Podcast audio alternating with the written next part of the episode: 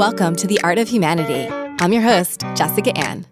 This is my podcast where you can listen for fresh perspectives with artists, leaders, authors, and your favorite entrepreneurs.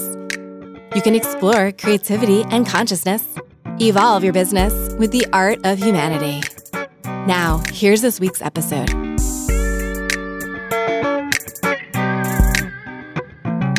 Hey guys, thank you so much for listening, as always, to the show. This is episode 57 and the first solo episode of this season. I hope you're coming into the new year feeling aligned and refreshed.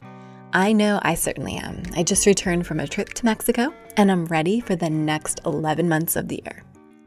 If you like this podcast, leaving a five star review on Apple Podcasts or wherever you get your podcast would mean the world to me. It takes a few seconds, so if you could go over right now to Apple Podcasts and leave a review. I'll maybe even give you a shout out in my next season. As I mentioned, this is a solo episode where I'm reflecting on 2019 and realigning with new intentions for 2020. At the beginning of each year, I look back on the previous year to see what worked, what didn't, and what I can take from all of my experiences to make the most of the present. This process helps to hold me accountable so that I can more fully show up in my life and business. I don't rush into the new you, new year BS, which is why it typically takes me a full month to collect my thoughts. I also don't believe in resolutions. I'd rather do intentions by choosing three distinct and separate words each year in place of a New Year's resolution. These words guide my choices and actions for the upcoming year. My hope is that these lessons learned are also helpful to you, my listeners. If you have any thoughts or questions or have anything to say, please shoot me an email and let me know. I am at hello at artofhumanity.io. My words for the past eight years can be found on my website. If you go to the show notes for this episode, you will find them. I'm not going to list them all out here. But if you're curious, go to artofhumanity.io to get the show notes and links to previous years. Here is what I learned in 2019. Number one, Leadership is about raising problems. I've been a consultant for almost a decade now, besides a brief six month stint. For many reasons, because once you're an employee, it's almost impossible to push back and quote unquote raise problems. You're forced to play the dog and pony show and pretend that everything is going all right, even if you see ways to improve. As Nilofer Merchant writes in an HBR.org article, between knowing there's a problem and not knowing the answer to that problem is discomfort. Discomfort is not the same thing as unsafe. It's just a temporary feeling we live with while we work on things. From my experience, companies who can lean into discomfort and acknowledge the problem bring in a lot more revenue, have less employee turnover, and have a thriving culture. Unfortunately, most leadership teams need to embody this discomfort it's necessary to make positive change, and discomfort gets easier as you grow as a leader. Number two, marketing is no longer about grabbing attention, it's about maintaining it. Podcasting is the number one most powerful platform for content creation. It's one of the most incredible threads to un- unite our humanity. Over the years, I've worked with brands to build a content strategy, and many of these strategies involve the creation of a branded podcast show. I've also launched season five of my own podcast, which you're listening to right now. My podcast is my art and it's a constant work in progress. I'm thrilled that I get to interview and often meet in real life the people that I respect and admire. Many of my guests have legit changed my life. Number three, we need to combat the forces of darkness through an inner revolution.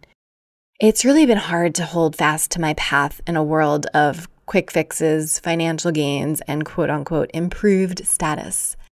I am working with the delicate dance of being open minded enough to see when things aren't working, but also close minded enough to know when to say no to opportunities that are not in alignment.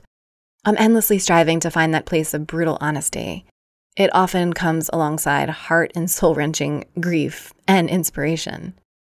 For some of this year, I wanted to numb out. And I did. I reverted back to old habits like drinking and shopping. Staying embodied and not disassociated is some of the most essential and challenging work our generation is tasked to do right now. It's this deep work that not everyone has the courage to do. And it's this deep work that not everyone wants to do. I used to chase materialism and the lies that feed them. And after being sober curious, I spent the majority of 2019, at least the last half of it, pretty sober. And it's not easy in a society where pathology has become normalized, where your self worth is measured by external success and fulfillment of desires. How did I do this? I embraced quote unquote more healthy vices like saunas, and I started to meditate again after some time away, and I did lots of yoga and lots of hiking. I'm trying to maintain the conscious struggle of learning valuable lessons and actually using embodied wisdom, as opposed to mechanical and unconscious struggle that results in quote unquote fighting the world from a place of disembodied ego consciousness. It's based on a forceful doing and willing, which I know no longer works for me, and it doesn't work for many of the people out there in this world. Number four, paid media growth plateaus without genuine and authentic content. This is more of a business insight than a personal one, but after working with hundreds of brands over the past year, it's excruciatingly evident that organic content is the only way to survive in the online world. People can see past anything inauthentic, and paying for fake likes or followers has never been the way to go. It's pretty obvious if you're in marketing. But I want to stress this. I am okay with building a small yet loyal audience, and I'm really not willing to make any Faustian bargains to get ahead. Number five, natural human conversation is the true language of commerce. This is a quote taken from the Cluetrain Manifesto, which I just happened to find in an old SlideShare presentation that I created for a course I used to teach at a college. It's true. I'm grateful to have the opportunity to work with conscious brands who get that simple human conversation is the way to go. It's truth. And I'm honored that my business gets to create human content that creates conversations and brings in business for major brands. Number six, I stop the glorification of busy. Our culture loves being busy because it makes you seem more valuable. But when you're glorifying something that makes you feel scattered and small, it's hard to live up to your potential. Being quote unquote busy leads to burnout, and I got caught up in the vicious cycle this year. I wasn't able to maintain my own calendar, and I temporarily lost sight of the big picture. But the moment that I eliminated the word busy from my vocabulary, I finally felt liberated and free. I woke up one day and decided that I wanted to be a human being and not a human doing. I no longer wanted to live the rest of my life in a chaotic, frenetic pace. From this moment, here's what changed. I started to say no to opportunities that weren't aligned and yes to more things that led me to who I wanted to become. The irony is that it's often not easy saying no because you have fear of missing out. Well, let that go too. I redefined my definition of success. Instead of being busy with useless tasks that had me spinning on a hamster wheel, I started to live with more intention, contemplation, and purpose. I stopped working harder and started working smarter. In the beginning of this year, I started to beat myself up for not growing quickly enough. So I did what some would see as business suicide and took a six month hiatus. But it was this hiatus that allowed me to see the value of systems and processes, which are the everything to running a business that's in flow. My new focus is now on processes and systems, streamlining workflows. This in turn leads to more hours in the day for adventures, reading, hiking, yoga, contemplation, and launching my new course. Do I get it right all of the time? Hell no. I've made pretty bad decisions sometimes. But if bad decisions eventually lead you to asking important questions, then everything will eventually click. But it won't happen when you're busy.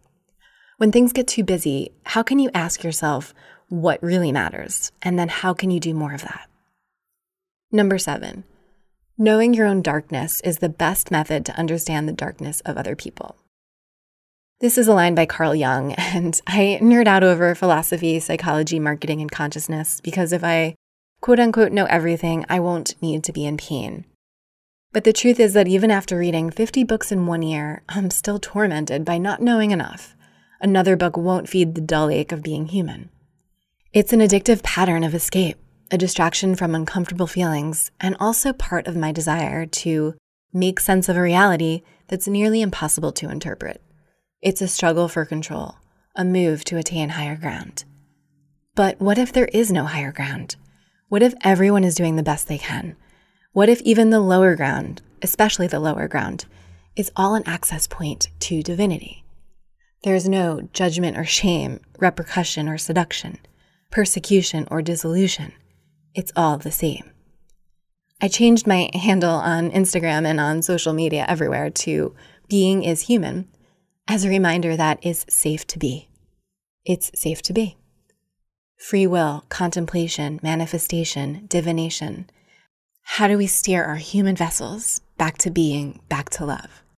We live in a society and culture that's built upon generations of trauma, fear, and shame for being human. Not much is balanced. What we need is a new way so that we can dance above our history, bliss out in the mystery, and revel in the simplicity of being then maybe we can attain higher ground. Number eight, read everything, listen to everybody, believe nothing unless you can prove it with your own research. William Cooper. I researched a lot of different theories out there this year, each one feeding the next. It makes me feel like I know something, but it can also spin me out. Ironically, this quote is from a conspiracy theorist. He wrote the book Behold the Pale Horse. It's important to not automatically buy into what the mainstream is saying. They are often regurgitating programs, forcing us to live in fear. And the mainstream is often pre programmed to defend the narrative. At the same time, you don't want to spin out. Embracing the duality between quote unquote knowing everything and knowing really what's going on behind the scenes, and also not letting that take over and run my life has been a real work in progress this year. Number nine, Love is misunderstood to be an emotion. Actually, it's a state of awareness, a way of being in the world, a way of seeing oneself and others. Dr. David Hawkins said this. These words are by one of my favorite teachers, and they allow me to soften and see the world through a beautiful prism, an aerial view, endlessly zooming out of each moment of life to see the perspective from above. Looking down at the small specks of our human condition is a superpower. I used to live by the quick fix, shopping, Xanax, alcohol. I was told in college that I need medication for my anxiety for my entire life. Eight years ago, I started the journey home to myself by refusing to medicate anxiety with a pill. By escaping the prison of scientific materialism and big pharma, I broke free from how I should live and started to live without a crutch. Today, I'm drunk on truth. I sip knowledge and taste excitement as I alter my perceptions through a mostly sober life. I meditate over medicate because I realized that the answers are not in happy pills or soulless simulations. By replacing quick fixes with an acceptance and even celebration of our insecurities, we can integrate the darkness of our past with the light of our future. These are the spaces where we can change. These are the spaces where we can breathe. That wraps up this episode, and it also wraps up season five on consciousness. I'll be back sometime in the future for season six, which is all about leadership. For show notes or links, go to artofhumanity.io. And as always, feel free to say hi on socials. My handle is Being is Human. Until next season, listen, explore, evolve. You made it to the end of this podcast. This means the world to me. I hope you enjoyed our conversation. Feel free to hop on over to my podcast website, artofhumanity.io for show notes or past interviews. You can also message me on social media. I'm on Instagram, Twitter, and LinkedIn. My name is Jessica Ann, and my handle is Being is Human. That's B E I N G I S H U M A N. I'd love to hear from you and learn more about what you've enjoyed from this episode. If you really love this podcast, I'd highly appreciate it if you went on Apple Podcasts right now and left a review. It helps way more than you know. You can also share this episode with two of your friends who you think would enjoy it. Let's get the Art of Humanity movement going. Thank you for listening. Until the next episode, evolve your business with the art of humanity. Listen, explore, evolve.